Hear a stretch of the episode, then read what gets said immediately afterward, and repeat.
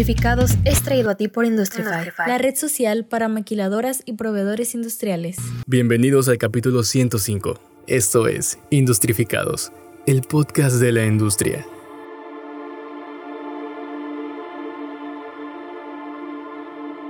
Gardena, California, Estados Unidos, 3 de septiembre del 2009. Son las 7 de la mañana. Como cada madrugada, Hugo Etier Jiménez va llegando a su casa después de una larga jornada de trabajo en la imprenta. Lo que está por suceder cambiará por completo la vida de toda una familia, pero, sobre todo, pondrá a prueba el temple de un hombre quien hará lo imposible por mantenerla unida. ¿Cómo te sentiste? Entonces, no, pues terrible, terrible. Pierdes trabajo, pierdes casa, la separación de la familia. Eh, eso fue lo que más me, me, me me ponía, o, mejor dicho, en lo que me enfoqué ese día, fueron mis hijos, mi familia, ¿qué va a pasar con ellos? Pero, ¿quién es Hugo Edgar Jiménez? Nacido en la Ciudad de México, padre de cuatro hijos, fundador de la empresa MBC Industriales. En el 2018 se colocó como la primera tienda de distribución en una de las zonas céntricas de la ciudad de Tijuana, con fácil acceso a los parques industriales, logrando alianzas comerciales con marcas de renombre y clientes frecuentes. Hoy en día es el primer distribuidor de motores eléctricos y equipos industriales en toda la baja. MBC Industriales se ha consolidado como una empresa de gran importancia en la región. Hugo está lleno de anécdotas que lo han llevado a tener éxito en la industria pero hay una fecha que jamás olvidará. 3 de septiembre del 2009. Son las 7 de la mañana. Como cada madrugada, Hugo va llegando a su casa después de una larga jornada de trabajo en la imprenta. Ha trabajado en esa área desde que llegó a Estados Unidos. Él llegó cuando tenía 16 años de edad y tan solo la secundaria terminada. 26 años después, la vida y los planes de Hugo y su familia toman un rumbo incierto. Pues ya nos estaban esperando los agentes de inmigración en, en la casa donde vivía y ese día me, deportaron. Eh, llegas a tu casa, obviamente quieres dormir, estás cansado, eh, los hijos ya estaban en la escuela, eh, mi hija la mayor casada, mi hijo, el segundo hijo estaba en la universidad y los dos menores que tenían ah, entre 12 y 11 años, los, dos, los dos menores estaban en la escuela. Te esposan, te, para ellos eres un criminal, obviamente, porque infringiste la ley. Te llevan a un centro de detención, te procesan y, y te traen a Tijuana. ¿Cuánto tiempo duró eso? Eh, un día, el mismo día. ¿El mismo día? El mismo día. Eh, me, arrestaron ese día a las siete y media de la mañana y a las cinco y media, seis, calculo, ya estaba yo entrando a Tijuana. ¿Qué estaba pasando por tu mente mientras, por ese día? Mi primera preocupación fueron mis hijos. ¿Qué va a pasar con mis hijos, los, los menores? De hecho, el agente de migración me preguntó, oye, ¿qué, ¿tienes quien cuida a tus hijos o, o llamamos a servicios sociales? Le dije, no, yo, tengo quien cuide a mis hijos. Eh, no me quitaron mi celular, entonces pude, en el trayecto al centro de detención, este, le hablé a mi hija, la desperté y le conté lo que estaba sucediendo. Eh, yo sabía que esa posibilidad existía de que pasara, eh, pero obviamente nunca estás listo cuando sucede. Entonces sabía que se estaba derrumbando pues una vida, una vida vivida allá y planes, proyectos. Mientras yo estaba acá entrando a Tijuana, como ya no iba a comprar ya esa casa, le había dicho a mi hija en ese trayecto a Tijuana, avísale a la señora que ya no se va a hacerlo, obviamente no puedo. Eh, y la señora cuando recibió la llamada de mi hija le dijo que pues, desocúpenme la casa porque la necesito vender. Y ese mismo día en la tarde llegaron personas a, pues, a verla. Obviamente hay personas queriendo comprar casa sin saber qué estaba pasando con la familia que estaba ahí. Eh, estaban viendo la casa, mis hijos estaban guardando sus cosas para, para desocupar. En el trayecto de, Ontario, California, o San Bernardino, creo que es el centro de detención, de San Bernardino a Tijuana, y en ese trayecto de tiempo, mi, mi hija se comunicó con mi padre, mi madre que está en la Ciudad de México, y ellos a su vez sabían, yo no sabía, que un, un amigo de la infancia, de la secundaria, tenía su residencia aquí en Tijuana. Entonces, para cuando yo llegué a Tijuana y que entré a Tijuana, es, entrar a otro mundo para mí. Me fui muy joven, me olvidé cómo era México, no conocía Tijuana, entonces te traen los inmigrantes americanos y te pasan con el inmigrante mexicano eh, solo a través de una reja, una puerta, le toca y le abre el otro y firmas tú tu nombre y que, de dónde eres y te dejan entrar. Y recuerdo que el inmigrante americano, cuando bajamos, porque primero bajamos la, la mamá de mis hijos y yo, Y yo estaba revisando mis pertenencias porque si te quitan cartera y todo eso. Dije, bueno, si me van a deportar, quiero mis cosas. Las estaba revisando y me dice el inmigrante, necesito que ustedes se apuren y se vayan. Porque yo no puedo soltar a estos amigos antes de, que ustedes se vayan. ¿Por qué? Porque muchos de los deportados en ese... Era una calafia. Ahora que, que conozco las calafias, era una calafia la que ellos usan, bien blindada. Pero la mayoría son delincuentes que deportan. No sé si ya cumplieron su condena o no en Estados Unidos, pero los deportan y simplemente los sueltan aquí a Tijuana. Entonces, cuando él me dijo eso, me, dio miedo por, por la mamá de mis hijos. Y, claro, por mí también, pero más por ella, porque todos eran hombres y ella era la única mujer. Entonces entramos a Tijuana, ahí por la garita de San Isidro. Antes había un mercado de artesanías, comida y unos taxis amarillos por ahí. Y al entrar, pues vimos un mundo de gente. Yo dije, ¿para dónde le doy? Dije, ¿sabes qué? Camina derecho, nos vamos a perder entre la gente, camínale. Eh, en, caminando me encontré a mi amigo que ya venía por nosotros. Y él nos trajo, nos llevó a su casa esa noche. ¿Qué conversación tuviste con tu esposa esa noche? Pues realmente yo no recuerdo, seguramente platicamos algo, no lo recuerdo exactamente, pero lo que sí te puedo decir es que esa noche no dormimos, nos la pasamos llorando, llorando porque mis hijos, pues igual, salieron de la escuela y ya no estaba papá, ya no estaba mamá.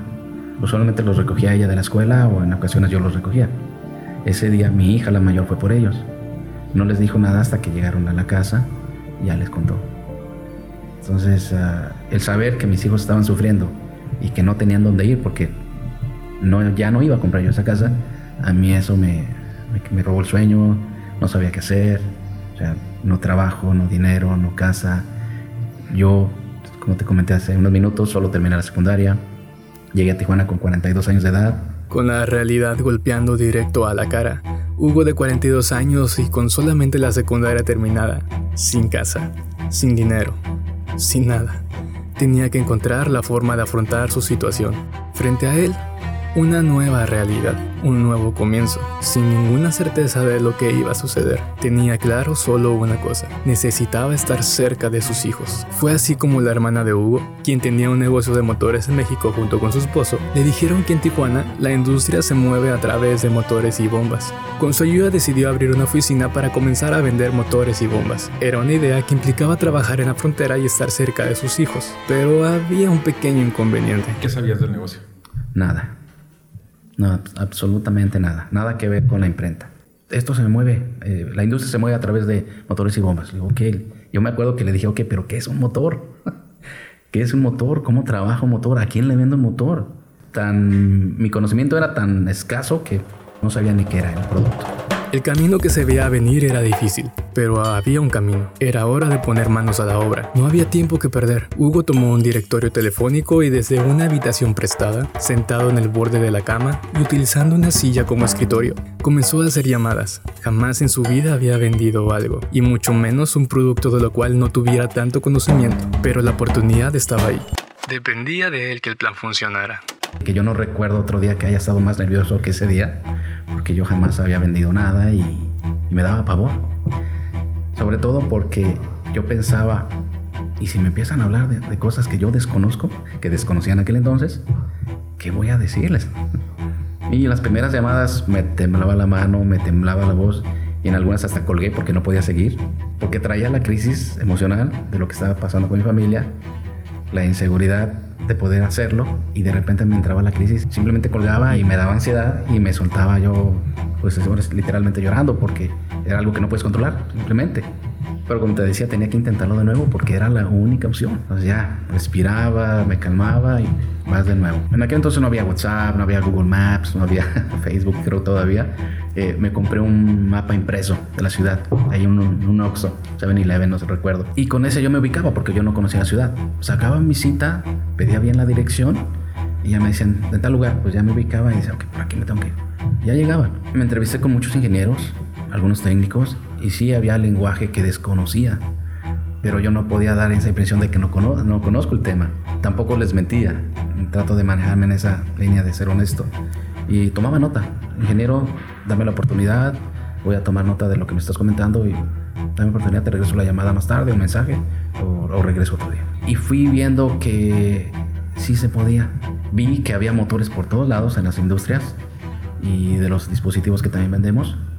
Yo llegaba con mis crisis emocional, me entrevistaba esto y me daba otra vez la ansiedad y salía de la entrevista, ya me iba a desahogar allá a una esquina por allá, respiraba, miraba la hora, tengo otra cita, vámonos que sigue. Entonces comenzó a contactar a los proveedores industriales. La oferta de tener los equipos aquí mismo, sin tener que estar dando vueltas a la aduana, transportando los equipos de un lugar a otro, y además en moneda nacional, era una oferta muy atractiva. Las puertas comenzaron a abrirse, y a medida que se iban presentando obstáculos, Hugo iba aprendiendo a surfearlos. Al fin pudo conseguir una casa, y ahora con una bodega grande. Porque si algo entendió Hugo sobre la industria, era que tener inventario marcaba la diferencia. En una ocasión, en mis principios, un comprador de, no recuerdo la empresa, me comentó y me preguntó, ¿tienes inventario? Y digo, no, honestamente no, voy comenzando. Dice, ese es el problema con ustedes los proveedores locales. No tienen inventario, todo van a San Diego y lo traen. Dice, y hay veces que no podemos esperar ni las 3, 4 horas que en aquel entonces eh, les llevaba. De ahí fue que decidí tener inventario. Hoy en día no solo ofrecemos el producto, nosotros queremos ofrecer la asesoría técnica, la instalación, la solución de problemas. Al principio nos pedían motores X marca y ahora nos piden nuestra marca. Actualmente, MBC son los únicos proveedores en la región de la marca Beck, una marca brasileña que ha logrado posicionarse en el mundo entero gracias a sus altos estándares de calidad. Los motores, desde su aparición en la historia, han movido al mundo a un ritmo impresionante. Hemos llegado hasta aquí gracias a la potencia y movilidad que nos han permitido aplicar en todos y cada uno de los aspectos de la vida diaria, desde procesos domésticos como lo sería una licuadora, hasta procesos industriales como lo serían grandes máquinas en líneas de ensamblaje. En Baja California, MBC son proveedores del 30% de la industria. Estos son más de 500 empresas en la región. La proveeduría juega un papel muy importante en el estado. Cada hora, cada minuto, cada segundo cuenta. Es preciso que la industria jamás se detenga. Los proveedores deben estar al tanto de la demanda, pero sobre todo deben estar a la altura de los estándares de calidad, los cuales son muy altos. Eh, en una ocasión, yo contacté a una empresa en, en Ensenada ellos usan motores y usaban una marca americana. Y me di cuenta que usaban motores porque vi su página, los contacté y para buena fortuna, gracias a Dios, me atendió el dueño, que eso es cosa rara, ¿no? Pero el dueño me atendió y ya me presenté con él y me dijo, a ver, mándame precio. Necesito un motor con estas especificaciones y necesito su variador de frecuencia. El variador de frecuencia es un dispositivo que controla la velocidad del motor. Ahí lo va. Me acuerdo que eran de 30 caballos. Preparé la, propuesta y se la mandé.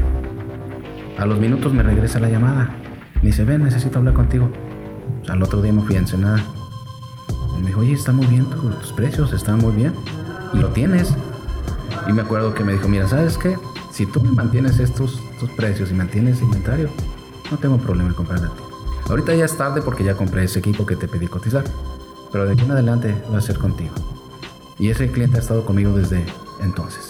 Ese es uno de ellos y, me ha dicho gracias, me ha invitado a, a su empresa, a sus comidas, sus cenas. Este, gracias por ser ese proveedor confiable. Y así Hugo Edgar Jiménez comenzó a moverse en la industria, con un paso firme y un objetivo claro. En su mente vivía la más grande motivación a la que se pudo aferrar, a sus hijos, su familia. Hoy MBC sigue creciendo y no hay señales de que vaya a detenerse. Esperamos que te haya gustado este capítulo de Industrificados, pero sobre todo esperamos haber dejado algo de aprendizaje en ti. Estamos disponibles en Spotify y Apple Podcasts. Recuerda también visitarnos en nuestras redes sociales, dejar un comentario y una calificación de 5 estrellas. Comenta con tus compañeros y amigos sobre las historias de la industria. La entrevista corrió a cargo de Miguel Reinaga. El guion, narración y edición estuvo a cargo de Carlos Ramírez.